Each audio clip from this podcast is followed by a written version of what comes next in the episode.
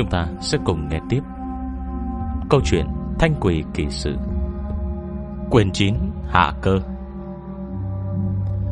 Chương 13 Chấm dứt ở đây.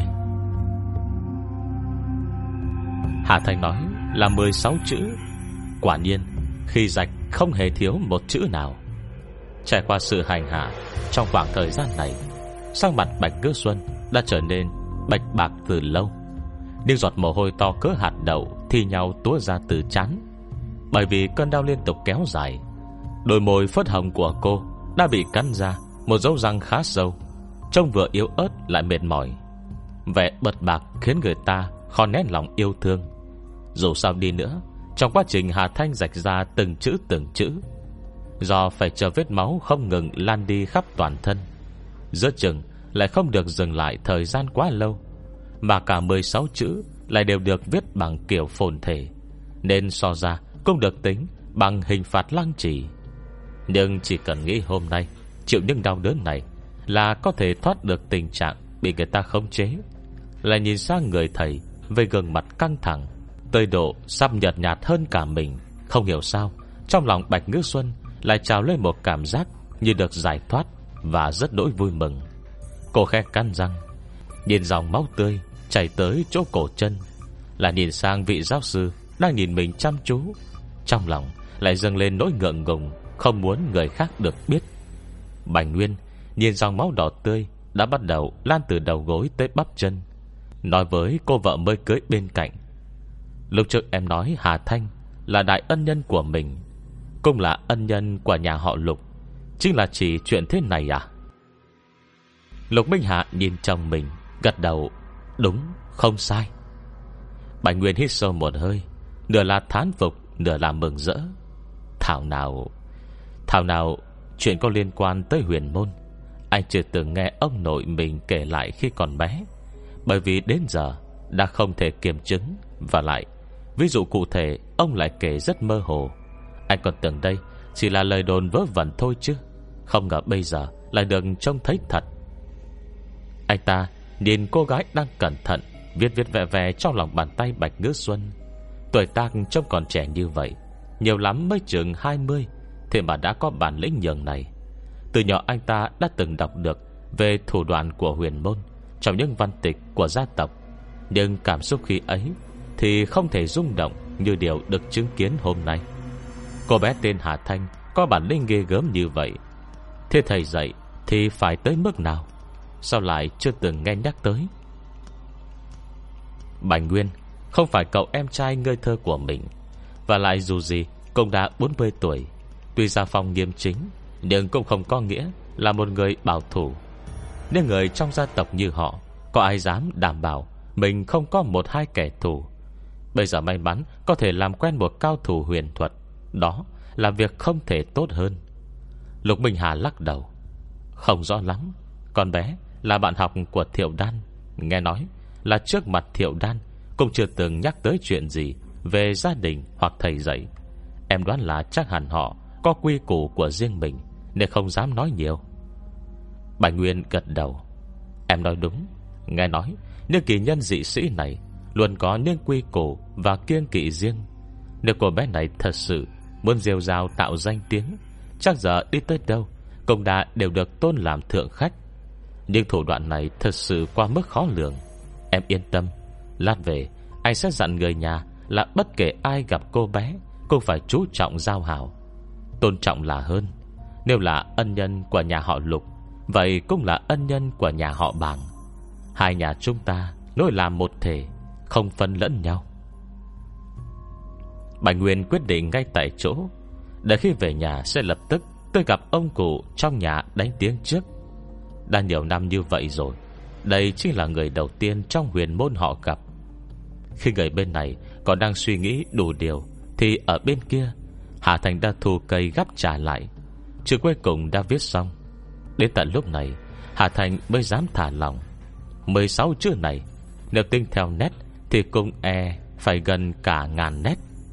Tuy là viết viết rừng rừng, Không liền mạch, Nhưng suốt quá trình Vẫn luôn phải dùng linh lực để duy trì. Khó khăn trong ấy Người ngoài không thể tưởng tượng nổi. Mà thấy dòng máu lan từ bắp chân Tới cổ chân Bạch Ngữ Xuân Cũng đã hóa thành một dải sương mù màu đỏ. Biểu hiện của Bành Văn Còn căng thẳng thấp thỏm hơn cả chính chủ. Hắn thở vào một hơi nhẹ nhõm Vội vàng nhìn sang Hà Thanh. 16 chữ đó viết xong hết rồi đúng không? Đã kết thúc chưa? Kết thúc được chưa? À, Kết thúc được chưa? Trong lúc miệng lo lắng lại nhải Cơ thể Bành Văn lại không hề nhúc nhích. Ánh mắt vô thức Dừng trên cô học trò của mình. Chỉ thấy Bàn tay vẫn trắng nón bóng mịn của Bạch Ngữ Xuân Không hề có tì vết nào. Nhưng không biết Có phải do mất máu nhiều quá Hay do Bành Văn quan tâm quá Để mới gặp ảo giác hay không, Mà cứ cảm thấy Sao mặt học trò mình tái nhợt hơn lúc tới rất nhiều. Toàn thân gầy gò lại khô héo không còn vẻ xinh đẹp dạng người như trước kia. Nhưng đây chỉ là nhất thời, Nghỉ ngơi 2-3 ngày, Bồi bổ thêm chút nữa Là tất cả sẽ bình thường lại. Hà Thanh gật đầu, Bành Văn lập tức thả lỏng, Không uổng công, Hắn vắt hết đầu óc, Tâm sức suy đoán như thế. Coi như là chấm dứt ở đây. Thu dọn đồ đạc xong, Hà Thanh còn dặn Bạch Ngữ Xuân, Đợi về nhà thì ăn nhiều đồ bổ máu, Cơ thể sẽ nhanh chóng trở lại như trước thôi. Nghe vậy, Bạch Ngư Xuân và Bành Văn Đồng loạt thở vào Lập tức ngã lại về ghế. Không hề muốn nhúc nhích mày may. Nhưng lời tuy nói thế, song Hà Thanh vẫn trao mày. Châm điểm này Bám vào người Bạch Ngư Xuân Cũng không gây ra chuyện hại trời hại đất gì. Thậm chí lâu như vậy rồi Mà cơ hồ vẫn chưa có một hành động cụ thể. Đoán chừng bản tính cũng không xấu Để em về cân nhắc xem Nên xử lý chuyện này thế nào sau. Bạch Ngư Xuân do dự một hồi, Sau cũng cắn răng nói, Đúng là cô ấy không làm chuyện xấu gì, Kể cả khi muốn Muốn Đôi má Bạch Ngư Xuân ửng đỏ, Mịt mờ nhìn Bành Văn. Muốn lên giường với người ta, Cô ấy cũng vô cùng soi mói. Thật ra Thật ra mình có thể cảm nhận được cô ấy Còn để ý tới cảm xúc của mình. Sợ mình nhất thời không chấp nhận nổi. Nghe nói như vậy Chân mày Hà Thanh càng nhíu chặt hơn. Vừa trong quá trình trừ đuổi, Cô còn lo lắng đề phòng. Sợ người đứng sau sai bảo đối phương, Còn hậu chiêu gì chưa dùng tới. Kết quả là lại bị tinh thần chú trừ khử dễ dàng như vậy. Khổ sở như vậy. Không tiếc pháp lực cưỡng chế ngưng tụ, Ra một đoàn chấp niệm Từ cả ngàn năm trước, Rốt cuộc là muốn làm gì? Phạm là chuyện trên thế gian. Nếu đã làm Thì nhất định phải có động cơ. Nhưng Hà Thành nghĩ tới nghĩ lui Cũng không thể nghĩ ra Rốt cuộc người đứng sau đang muốn làm gì. Cũng không thể là rảnh rỗi quá, Nên sinh buồn chán. Cố tình bỏ công bỏ sức lớn như vậy, Chỉ để chơi bời thôi chứ. Đợi đã, Em vừa mới nói, Coi như chấm dứt ở đây Là có ý gì? Bạch Văn đột nhiên hỏi, Nếu Bạch Ngư Xuân Đã bình thường trở lại hàn cũng coi như không còn gì bận lòng. Cơ thể vừa buông lòng là suy nghĩ lại tiếp tục bay xa. Với thái độ chuyên nghiệp của mình Và cả suy nghĩ chuyên nghiệp cẩn thận Có được do ngành nghề, Bành Văn không thể không hoài nghi.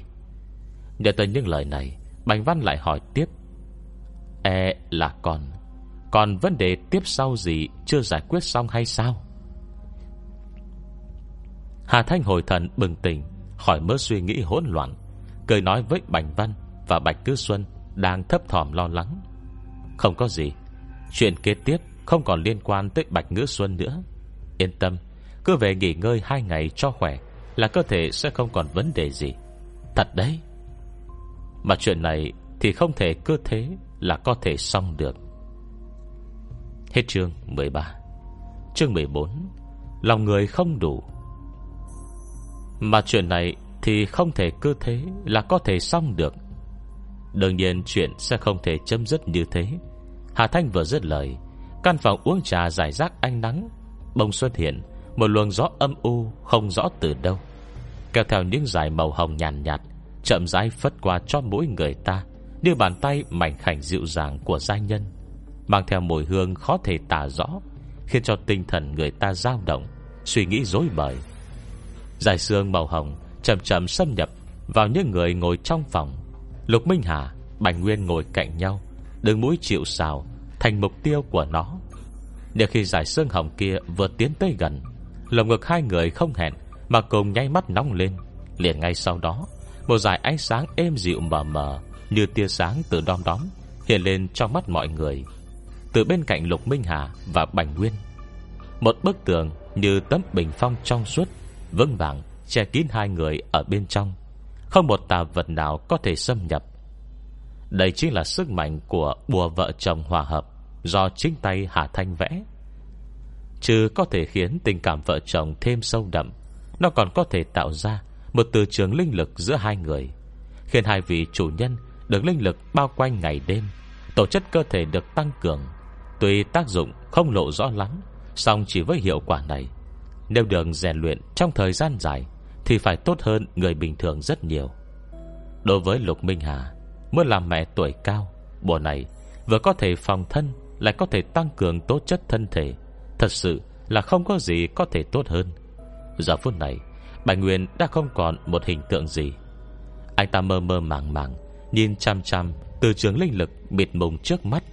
Không ngừng, dùng bàn tay ý đồ Nắm bắt những sợi linh lực hư vô mỏng manh kia Vào tay như một đứa trẻ Giàu lòng tò mò. Nhưng linh lực chỉ có thể trông thấy, Chứ không thể chạm vào. Trừ mắt thường có thể nhìn thấy Vài dấu vết. Mỗi khi nó có phản ứng, Thì dù qua bàn tay tới tới lui lui, Hết thả lòng lại nắm chặt. Bành Nguyên vẫn không thể bắt được Một dấu một vết. Giải xương hồng này vô cùng thức thời. Thế không thể lại gần hai người Lục Minh Hà và Bành Nguyên, Thì lại lập tức đổi hướng, Bay thẳng tới phía Bành Văn. Bạch Ngư Xuân ngồi bên Nhìn trong lo lắng. Trong lòng biết chắc chắn Giải sương mù này có liên quan tới thứ Vừa bị đuổi khỏi người mình. Cô căng thẳng kêu lên, Sợ thầy sẽ vì mình mà vướng phải bất chắc. Nhưng Bành Văn Lại không có chỉ một phản ứng. Ánh mắt hắn lấp lánh, Nhìn chằm chằm Đường di chuyển của giải xương màu đỏ nọ. Đã không phải thời gian không kịp Thì đoán chừng Sẽ lập tức cầm giấy bút máy chụp hình nghe lại cảnh tượng này, Hà Thanh Trông mà không khỏi lắc đầu. Suy nghĩ của người làm học thuật Đúng là không thể hiểu nổi. Nhưng mục đích hôm nay của cô Là giải quyết hạ cơ. Không hề ngờ được Là sẽ còn có việc khác Xen ngang vào. Thế là miệng lập tức thốt ra một chữ ngưng. Lời ra pháp theo, Linh lực dâng trào. Không khí trong cả căn phòng như ngưng tụ. Cảnh tượng xung quanh lập tức Có thể cảm nhận được là có điểm bất thường. Hồ hấp thì vẫn thông thuận chót lọt đấy, Nhưng cả phòng Lại như một hồ keo dính quánh Khi người ta muốn nhúc nhích một chút thôi, Cũng cảm thấy khó khăn. Mà giải sương mù màu đỏ kia Thì lại không ngừng bị đè ép, Nén chặt trong không trung. Phút chốc đã thành hình một con người. Kế tiếp, Người ấy tựa như chìm sâu vào hồ keo, Không thể động đậy. Sau một hồi nghiêm mặt giữa không trung Rằng co với Hà Thanh, Thì bông tép bịch xuống đất.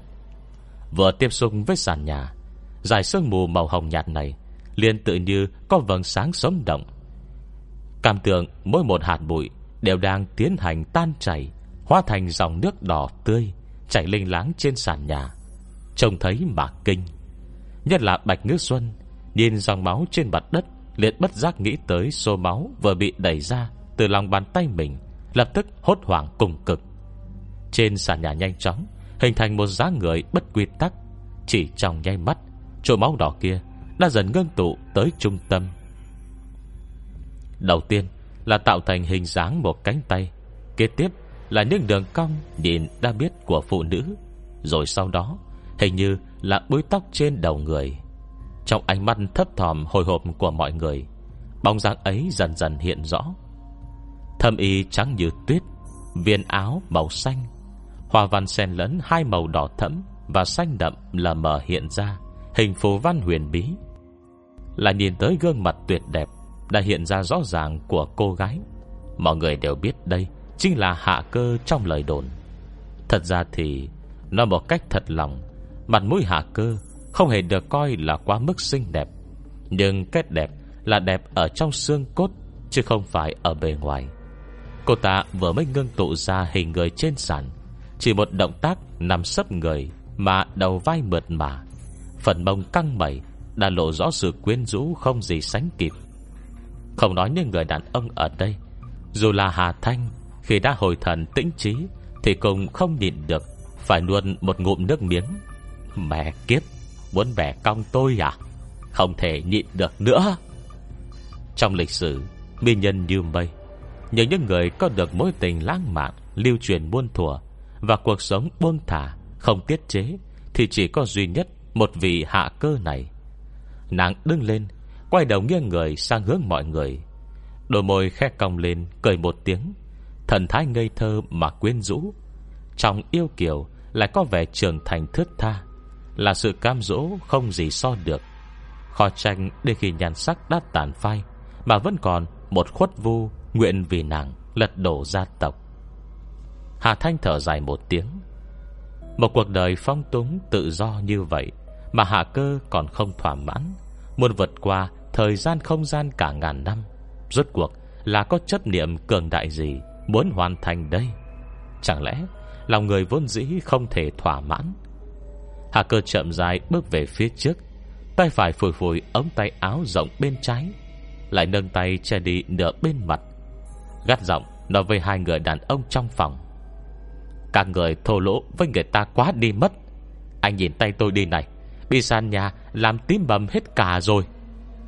Trong lúc nói chuyện, Tay áo rộng liền trượt xuống từ cổ tay, Để lộ khỉu tay sáng bóng không tỉ vết. Chiều thức không sợ cũ, Có tác dụng là được. Ảnh mặt hai người đàn ông đều do dự, Lơ lửng không yên.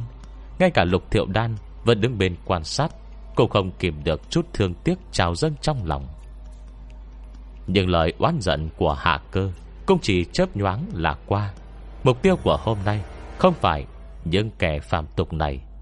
Nàng chậm rãi đi tới trước mặt Hà Thanh, Cất giọng trách giận. Cô đấy, Đúng là lòng dạ độc ác.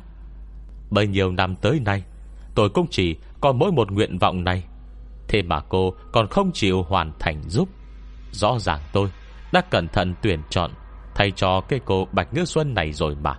Thế mà vẫn không thể khiến các người hài lòng được à?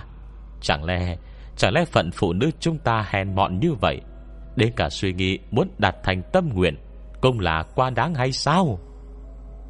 Khi nói những lời này, Vành mắt nàng còn thấp thoáng vệt đỏ.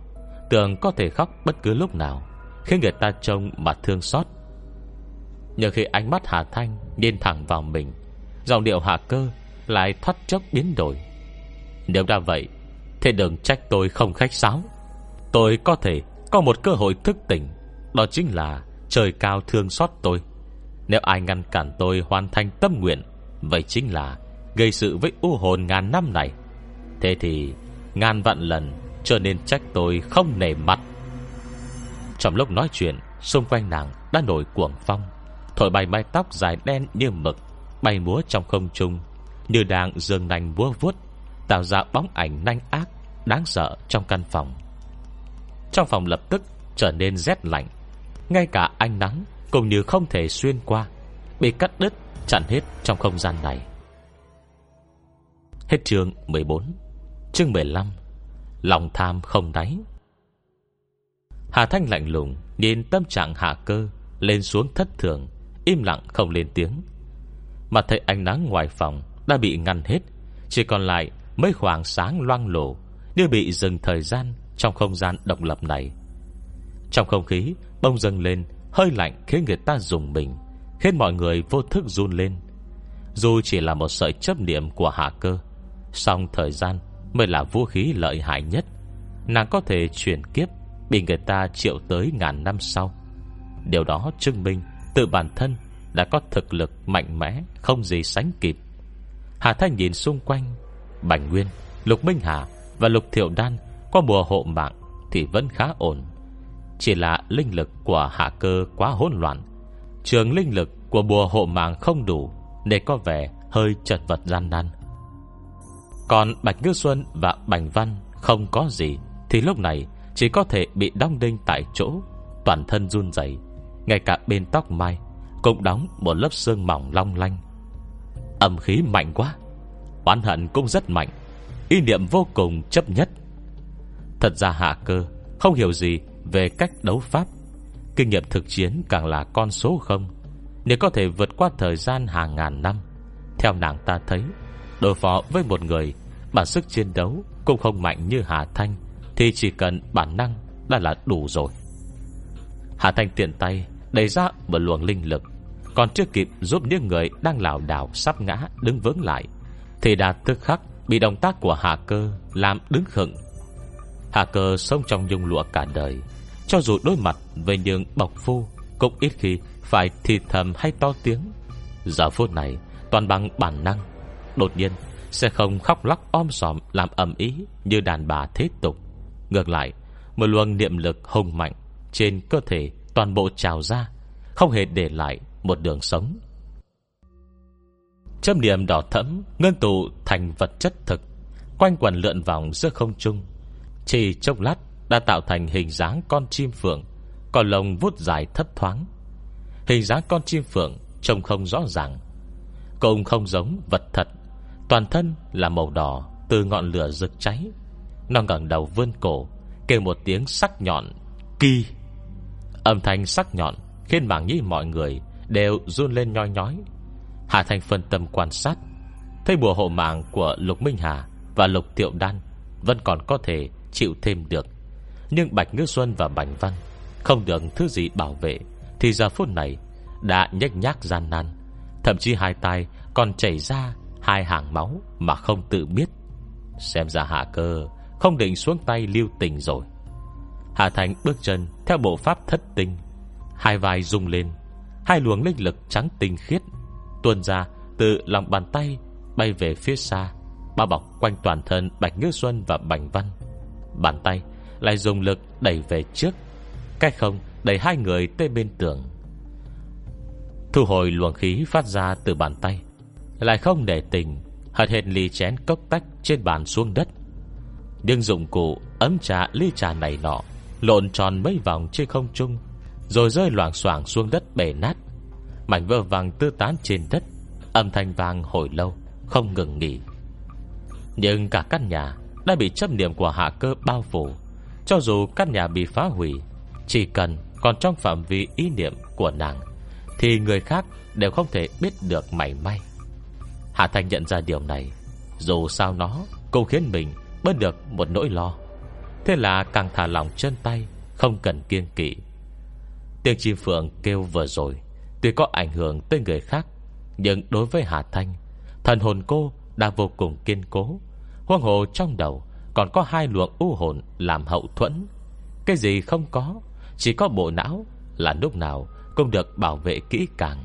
Muốn dùng cách dao động hồn phách, Công kích tinh thần, Trước Hà Thanh, Hà Cơ gần như không chiếm được chút lợi thế. Nhưng vì Hà Cơ vừa xuất hiện, Đã dùng thủ đoạn độc ác như vậy, Nên lúc này Hà Thành cũng mất cả hứng nói chuyện đàng hoàng.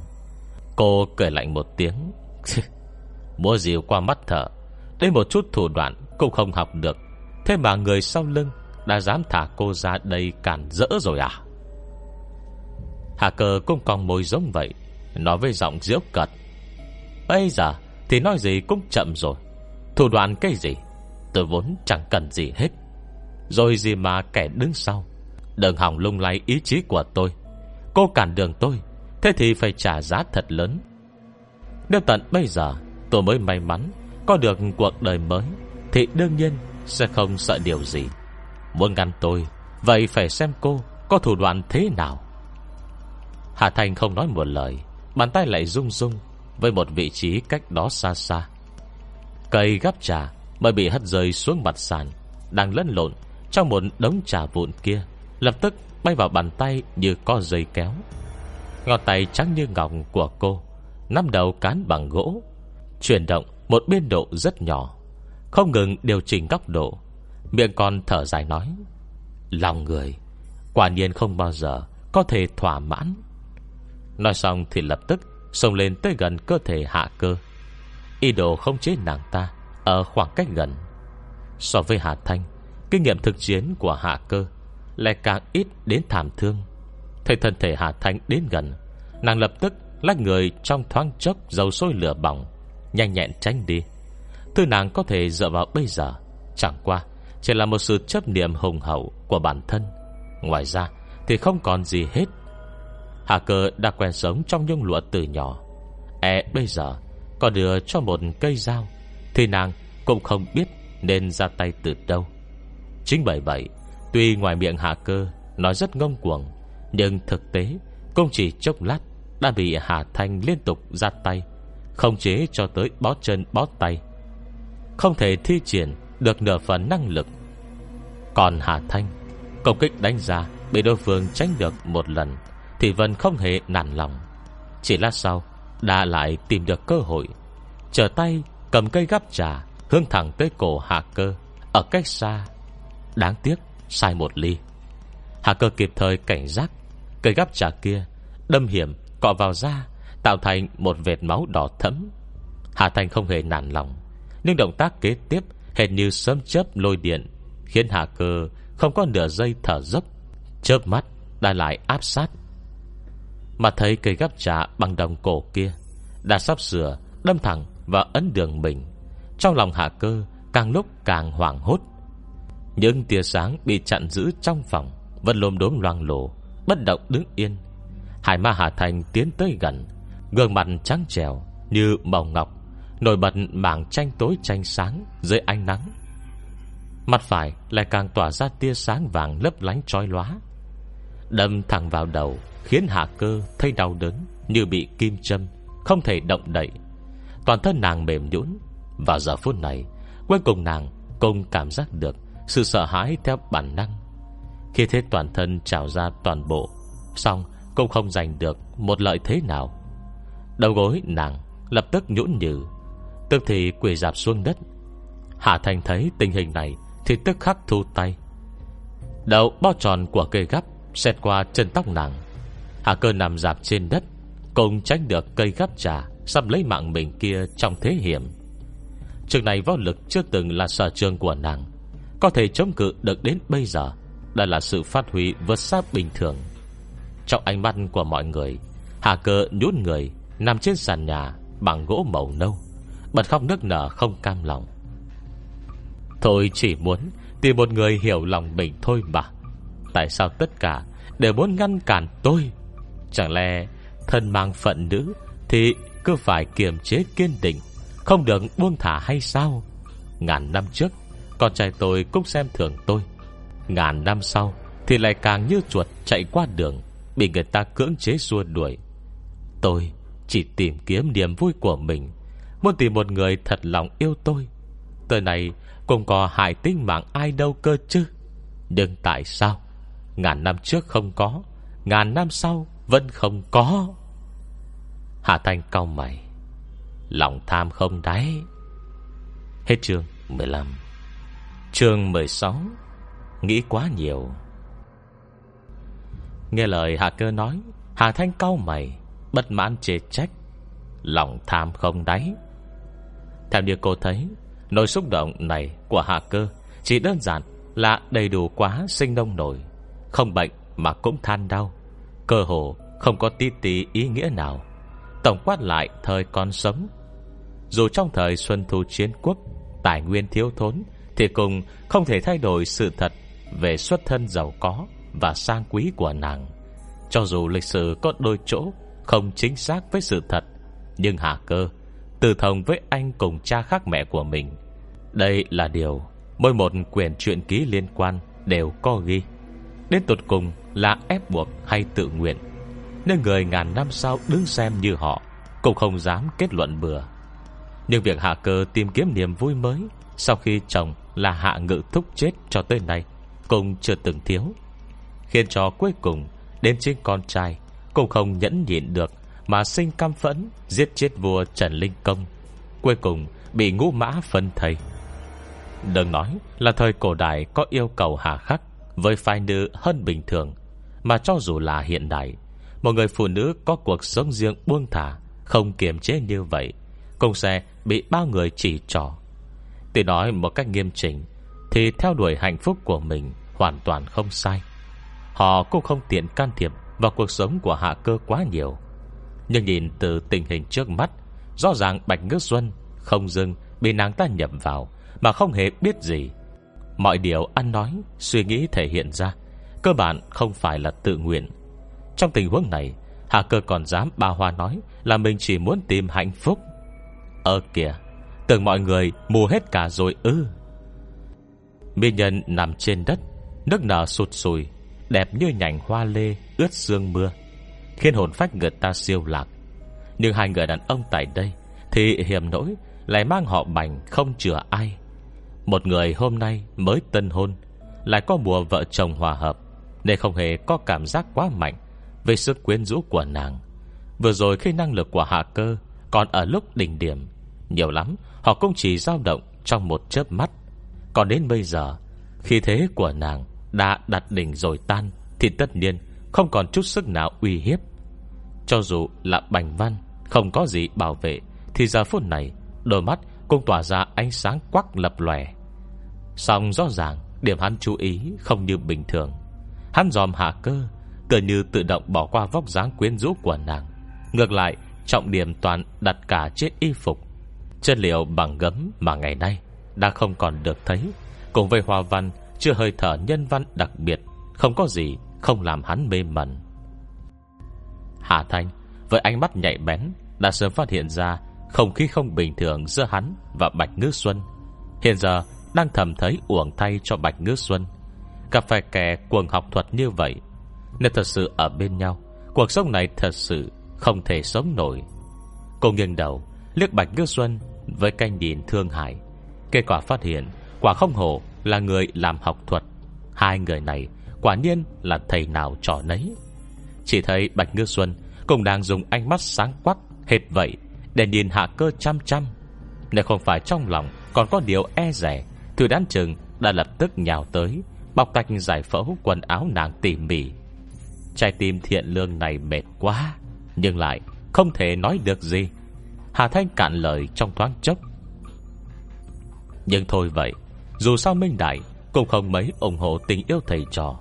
Tên này mà nổ ra Thì sẽ rất dễ Dân tới một cuộc chiến tranh luận về luân lý.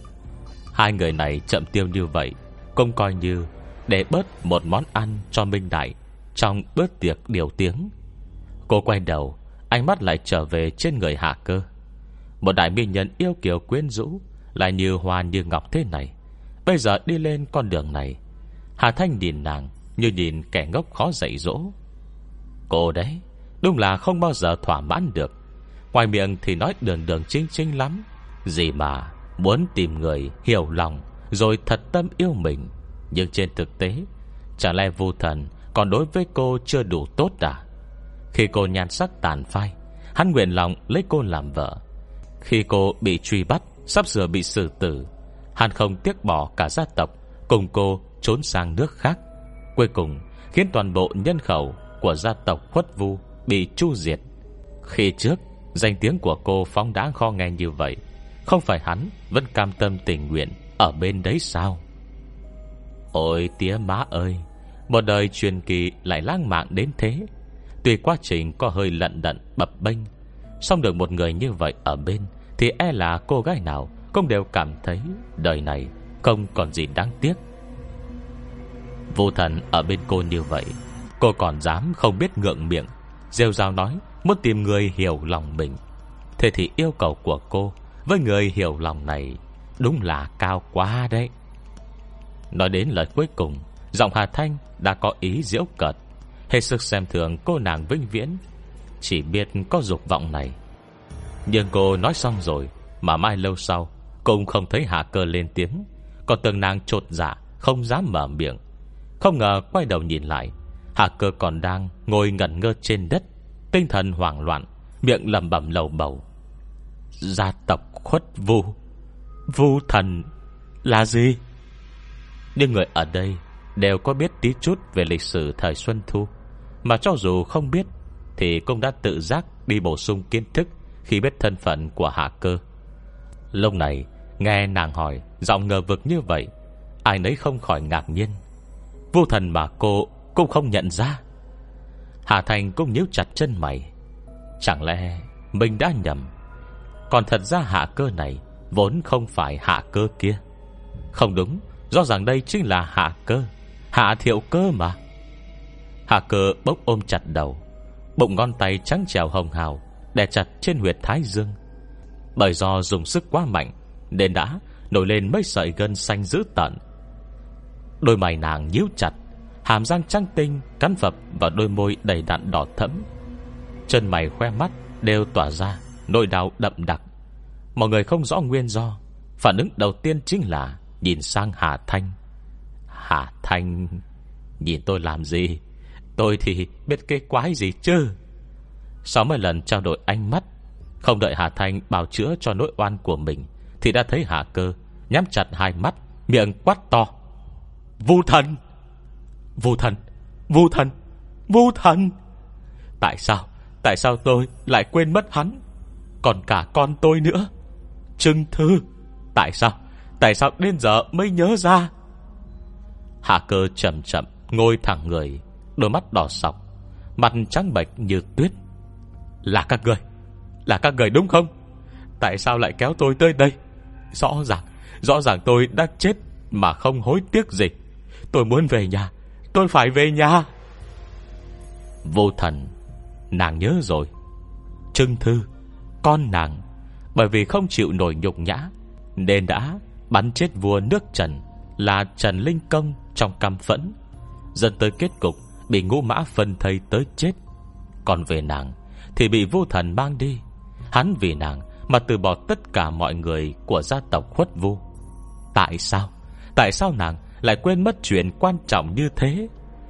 Hai tay hạ cơ đè chặt huyệt thái dương, Ấn đường dần giật từng hồi. Mỗi một phút, một giây Đều cảm thấy tim như bị dao cứa. Tôi, Rốt cuộc tại sao lại tới đây? Ánh mắt nàng di chuyển từ trái sang phải, Lướt qua mỗi một người, Cuối cùng dừng lại ở Bạch Ngữ Xuân. Là cô! Là cô đúng không? Tôi vẫn cho rằng cô là truyền thế của tôi. Thế nên tôi mới tỉnh lại trên người cô. Nhưng việc này không đúng. Tôi mất đi trí nhớ quan trọng nhất. Chỉ còn lại ý niệm Muốn tìm người hiểu lòng mình. Tôi muốn buông thả, Muốn phong túng với kẻ khác, Muốn trở về cuộc sống xa đọa, Không kiềm chế trước kia. Nhưng rõ ràng Rõ ràng tôi Đã hứa cùng sống cùng chết với vô thần, Rằng sẽ không để ý tới ai khác, Nhất định là cô. Cô đã dùng thủ đoạn gì Khiến tôi tỉnh lại từ trong hỗn độn? Nè mặt hà cơ điên cuồng, Không thể chấp nhận được thực tế như thế.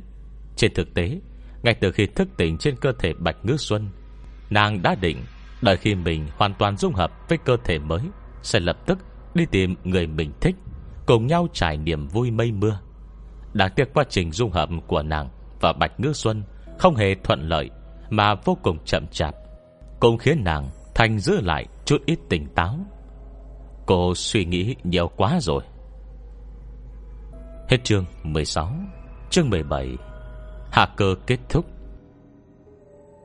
Cô suy nghĩ nhiều quá rồi. Hà Thanh lạnh lùng nói, Cô nhìn Hạ cơ, Lời nói ra không hề nể nang gì. Cô còn tưởng mình Là một hồn phách. Thật ra chỉ là một sợi chấp niệm thôi. Không biết đã bị kẻ khác Dùng thủ đoạn gì để mang tới đây Từ thời gian ngàn năm trước? Bám trên người cô gái này Như dây leo và kiên bối xong nhờ trên thân đại thủ, Ý đồ đổi trắng thay đen, Tù hú chiếm ổ chim khách. Hà Thanh nhìn ánh mắt không dám tin của Hạ Cơ, Tiếp tục vạch trần bản chất nàng ta không lưu tình. Theo như tôi thấy, Cô thì làm gì vô tội chỗ nào? Nếu không phải bọn tôi phát hiện sớm, Cả đời Bạch ngư Xuân Sẽ bị cô hủy hoại. Thế mà giờ cô còn có gan Chỉ trích bọn tôi à? Hạ cơ bị tin tức bất ngờ này Đả kích, khiến thần hồn bất ổn. Nàng ta lầm bẩm, Hóa ra, Đến cả hồn phách Tôi cùng không phải ư. Nói rồi, lại điên cuồng vuốt ve Toàn thân trên dưới mình. Mái tóc đen như mực, Cánh tay mịn màng trắng nhẵn Và cả từng đường kim mũi chỉ Trên chiếc váy đang mặc. Không có gì không phải thứ được chế tác tỉ mỉ từng ly. Sao mặt nàng vẫn trắng bệch, Nhưng cơ thể tựa như phút chốc, Thoát lực, ngồi bịch tại chỗ. Tôi, Rõ ràng tôi có thân thể. Cô nhìn đi, Chân thực cỡ nào? Còn nữa, Nàng đưa tay, Lau vệt máu, vừa mới chảy xuống từ mép tóc. Đầu ngón tay đỏ đậm đưa ra trước mặt Hà Thanh. Cô nhìn đi, Rõ ràng tôi vẫn có máu mà. Tôi là hồn phách, Là hồn phách có thể hóa hình. Không phải chấp niệm gì hết. Vậy cô không cảm thấy Cơ thể mình đã rất khó Có thể duy trì tiếp ư? Nên Hạ Cơ không chịu thừa nhận sự thật. Hà Thanh nhìn thân thể nàng ta Với ánh mắt thương hại. Tim hạ cơ rơi bộp xuống đất. Nàng nhìn theo ánh mắt Hà Thanh. Quả nhiên, Từ nơi cổ chân đã bắt đầu hiện lên Nước đường trong suốt. Việc này Việc này. Hà Thanh thẳng mắt nhìn gương mặt xinh đẹp của nàng, Giọng có nỗi yêu phiền. Chính bởi vì cô Chỉ là một sợi chấp niệm, Thế nên tất cả Tất cả cách cô có Chỉ là trong suy nghĩ. Mỗi khi cô nhớ lại Nhưng trí nhớ đã đánh mất Vì như vô thần, Hoặc là nhớ lại con trai, Hạ trưng thư của mình. Sợi chấp niệm không thực tế Và không nên tồn tại kia của cô Công hẳn nên tiêu tan. Tôi không biết kẻ đứng sau Gọi cô tới đây từ mấy ngàn năm trước Là vì nguyên nhân gì.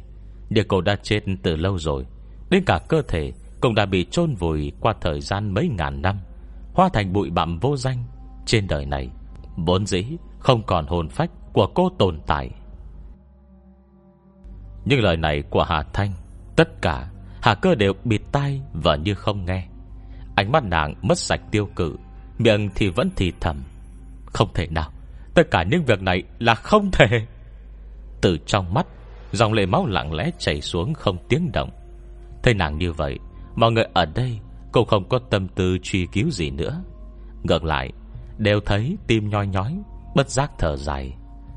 Hành vi của hạ cơ cho dù có không đúng đi nữa, Thì đó cũng không phải ý muốn tự thân của nàng. Nếu không phải có người tay máy tay chân, Cưỡng chế Kéo nàng từ cổ đại tới đây lại xóa bỏ một phần chi nhớ vô cùng quan trọng kia. Cho thêm, một sợi chấp niệm hoàn toàn là bịa đặt, Thì tất thảy Tất thảy những chuyện này Cũng sẽ không xảy ra. Nói đến cùng, Vẫn là lỗi của kẻ đứng sau. Hà Thanh cẩn thận quan sát hạ cơ. Cảm giác nàng không còn phản kháng dữ dội Như vừa nãy nữa, Thì liền thử hỏi dò. Cô còn nhớ là tại sao Mình lại tỉnh lại không? Hạ cơ lắc đầu Với vẻ mặt hoảng loạn. Tôi không nhớ rõ. Tôi chỉ biết là khi mình mở mắt, Cô gái kia Đặt một cái hộp lên bàn học của mình. Nhưng chuyện khác thì đều không nhớ. Nhưng cái hộp đó trông rất quen. Hình như là Là cái hộp năm xưa vô thần Đặt câu nói kia vào, Rồi nhờ người mang tới cho tôi. Năm ấy, Trương Thư bất mãn với hành động của tôi. Kết quả xảy tay, Giết chết Trần Linh Công. Sau đó sau đó hai mẹ con tôi cùng bị giam giữ. Nó bị xử tội, Ngũ mã phân thây. Khi tôi tưởng là mình sẽ phải chết, Vô thần đã nhờ người Mang cho tôi tờ giấy đó. Đó là thời khắc đau khổ nhất đời tôi, Cũng là thời khắc vui sướng nhất. Kể từ khi đọc tờ giấy đó, Tôi đã quyết định là đời này, Trừ vô thần ra, Thì sẽ không để ý Tới người đàn ông nào khác nữa. Nói tới đây bởi vì nhớ tới chuyện cũ, Tốc độ chấp niệm tiêu tan càng tăng nhanh. Đến bây giờ, Ngay cả làn váy Nơi bắp đùi Cũng đã dần trở nên trong suốt. Bạch Ngư Xuân đột nhiên nhớ ra. Tôi nhớ là có một hôm Bông nhận được một món hàng giao tới. Bên trong là một cái hộp gỗ đã cũ nom rõ kỳ lạ. Nhưng đó vốn không phải đồ cổ gì, Mà chỉ là một cái hộp gỗ thông thường. Duy có kiểu dáng là kiểu cổ. Bên trong không có gì chỉ có một tờ giấy trắng. Nghe đến đây, Nét mặt Hà Thanh dần trở nên nghiêm túc. E đó Chỉ là nguyên nhân sinh ra hạ cơ. Lựa chọn câu nói Khiến một người có ấn tượng sâu sắc nhất Khi còn sống. Dùng linh pháp đặc biệt để viết nó lên giấy. Tờ giấy đó, Sau khi được một người đặc biệt đã định trước đọc hết, Thì chữ viết sẽ tự động lưu lại Trong đầu óc người đọc, Triệu hoán người trong câu nói kia. Mục đích mà người đứng sau muốn đạt được. Chỉ cần thế là đã có thể hoàn thành. Đây chính là Bùa linh tự chiêu dẫn. Hà Thanh giải thích cho mọi người. Cùng lúc đó, lại không nhịn được, Càng nhíu chặt mày hơn. Nhưng là Phí công vô sức gọi hạ cơ tới đây như vậy, Hạ cơ lại không có giá trị vũ lực nào. Cũng không có đầu óc tỉnh táo, Thậm chí cả quá trình nhập thể Cũng làm mãi mà không xong. Việc này không hề có tác dụng gì. Tại sao hắn ta lại muốn làm như vậy? Hà Thành không rõ nguyên do. Ở đây lại càng không đoán được. Dù sao đi nữa, Họ cũng không hề biết gì Về một chữ trên huyền thuật. Trong phòng bắt đầu có ánh nắng chiếu vào. Những tia sáng bị giam cầm trong phòng Cũng bắt đầu xê dịch. Chấp niệm của hạ cơ đã tan đi. Lê lực còn dư lại Đã không đủ để nàng tiếp tục Vây trọn cả tòa nhà này. Cửa sổ màu vàng sẫm Bị kéo hết cỡ. Ánh nắng cản rỡ chiếu trọn căn phòng, Mang tới cảm giác ấm áp lạ thường Trong tháng 11 gần giữa đông. Mà hạ cơ đã từng vang danh một thời, Thì giờ phút này, Gương mặt đã trắng như tuyết, Đôi mắt đỏ bừng. Nàng lặng lẽ cuộn mình trên sàn nhà. Trong ánh mắt thương tiếc của mọi người, Từ cổ chân đến cổ, Dần dần hóa thành những bụi mịn trong suốt, Không thể nhìn thấy. Bị gió cuốn đi, Rồi lập tức tiêu tan, Trong nhân thế mịt mùng, Không để lại một vết tích. Rơi cây ngô đồng to lớn, Chàng trai trẻ tuổi, Hoặc phải nói là một bé trai nhẹ nhàng thở dài Rồi bật cười. Hắn nhặt la ngô đồng thật to trên đất lên, Chậm dài bước vào bên trong nhà. Trong phòng khách, Một cái quan tài to bằng gỗ ngô đồng Tỏa ánh vàng rực rỡ. Hắn cẩn thận Đặt la ngô đồng đã khô héo, Lên nắp quan tài trong suốt. Miệng còn than trách. Cô nhìn lại mình đi. Khi còn sống, thời vận không đủ. Đến chết rồi, Mà vận mệnh vẫn còn lận đận đa đoan. Ngay cả chuyện nhỏ Như tụ tập thất tình lục dục Cũng lận đận hơn tôi nhiều như thế. Mệt cho tôi, Còn cố ý lựa chọn hạ cơ, Tầm hoan vô số. Diễm danh lan xa, Thế mà tôi nhân thế lâu như vậy lại không có nổi Một hai lần mây mưa nam nữ. À Đúng là đáng tiếc. Chẳng lẽ còn cần phải Đủ tám danh kỹ trên sông Tần Hoài Mới chịu nữa hả? Thế thì đâu có được. Tuy người ta cũng được gọi là kỹ, Nhưng nếu giờ chứng thanh cao Thì cũng chẳng thua Con nhà đàng hoàng đâu. Bé trai dò dự, Cuối cùng vẫn cắn răng quyết định. Thì Dù sao cô cùng luận thanh tâm quả dục. Cái thứ sắc tình này Không có cũng đành thôi vậy. Không thì là nghĩ biện pháp khác. Để tôi xem xem Còn thiếu gì nữa nào. Hết quyển thứ 9 Bé trai kỳ lạ xuất hiện Bên cạnh chiếc quan tài, Đặt một người nào đấy. Người này là ai? Mà đã khiến kẻ này Phải triệu tập hạ cơ đến, Rồi gì mà Tám danh kỹ trên sông Tần Hoài. Vân vân mây mây, Những điều kỳ lạ. Chúng ta sẽ cùng phá giải những bí ẩn này Và hồi sau nha. Nếu có thể, Rất mong nhận được sự donate ủng hộ của các bạn. Thông tin donate có để ở dưới phần miêu tả Để có thêm kinh phí duy trì việc đọc. Xin cảm ơn các bạn rất nhiều. Xin chào và hẹn gặp lại.